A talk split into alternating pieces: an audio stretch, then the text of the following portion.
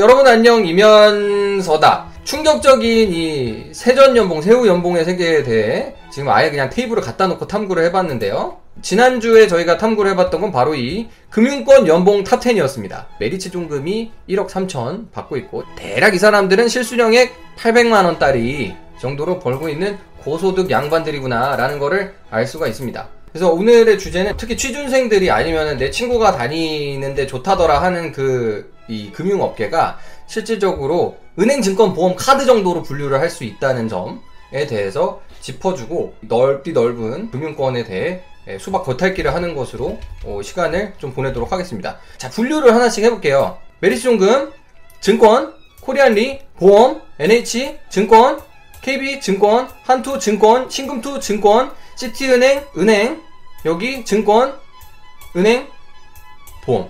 그쵸? 은행, 증권, 보험이에요. 은행, 증권, 보험. 그리고 금융권이라고 흔히 말하는 건 금공이라고 부르는 업체들이 이렇게 있죠. 여기도 보면 한국은행, 한국은행 은행인가요? 중앙은행이기 때문에 우리가 은행, 증권, 보험이라고 분류하는 그 분류체계에 들어가지 않습니다. 한국은행법에 따라서 설립된 특수법인이기 때문에 금융감독원은 규제기관이잖아요. 여기도 보면 특수법인입니다. 이런 거는 보면은 은행, 증권, 보험이랑 상관없지만 우리가 아, 비슷한 규제 업무라든지 시장 참여 업무를 하고 있기 때문에 금융권이라고 같이 붙게 되죠. 그래서 은행, 증권, 보험, 카드 플러스 공공 섹터가 우리가 말하는 금융권이라고 부를 수가 있겠습니다. 대학생들이 꼽은 가장 일하고 싶은 금융기업 특별할 게 없어요. 은행, 증권, 보험. 그래서 금융이라는 거를 이해하려면 은행, 증권, 보험 그리고 규제 체계를 이해하면은 다 이해를 할 수가 있는 겁니다. 금융권 평균 연봉을 보면 카드가 우리 여신 전문 금융업법이라는 거에 따라서 운영이 되는 업체들인데 카드사들이 보면은 전반적으로 은행이 연봉이 더 높죠. 증권사가 조금 더 높은 편이고 그 다음에 이제 카드 보험이 뒤를 따라가는 그런 추세를 보여주고 있습니다. 국내 금융 규제 체계에 대한 그 그림인데요. 이거 꼭 기억하세요. 자, 원래 엄청 복잡했어요. 이게 이해 자체가 불가능했어요. 그 전에 금융법 체계를 보면은 자, 은행법 있죠?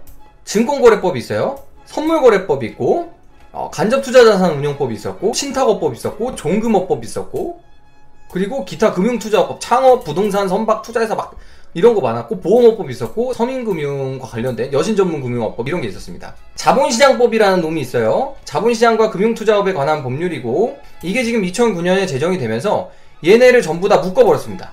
그래가지고 지금 보면 은행, 증권, 보험처럼 됐습니다. 그리고 요게 카드 이렇게 보시면 돼요. 은행이랑 보험이랑 카드는 굉장히 특이한 놈들이라 이렇게 묶지 않고서 그냥 업무 성격이 좀 비슷한 애들끼리만 하나에 묶어가지고 자본시장법으로 규제를 시작하게 됐다라고 보시면 됩니다. 자본시장법이 요때 만들어지고 공포 후 1년 6개월이 경과한 날부터 시행을 하는데 이 녀석들은 폐지한다. 그래가지고 얘네 없애버리고 하나로 합쳐버렸습니다.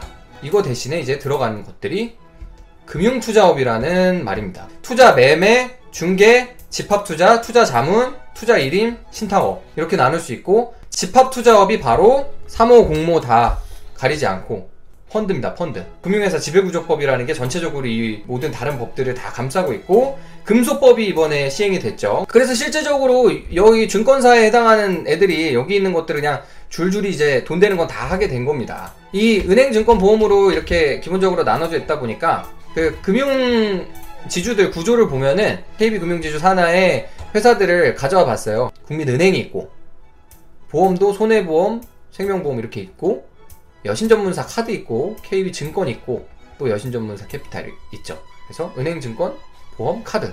돈 벌려면 그러면 어디로 가야 되냐?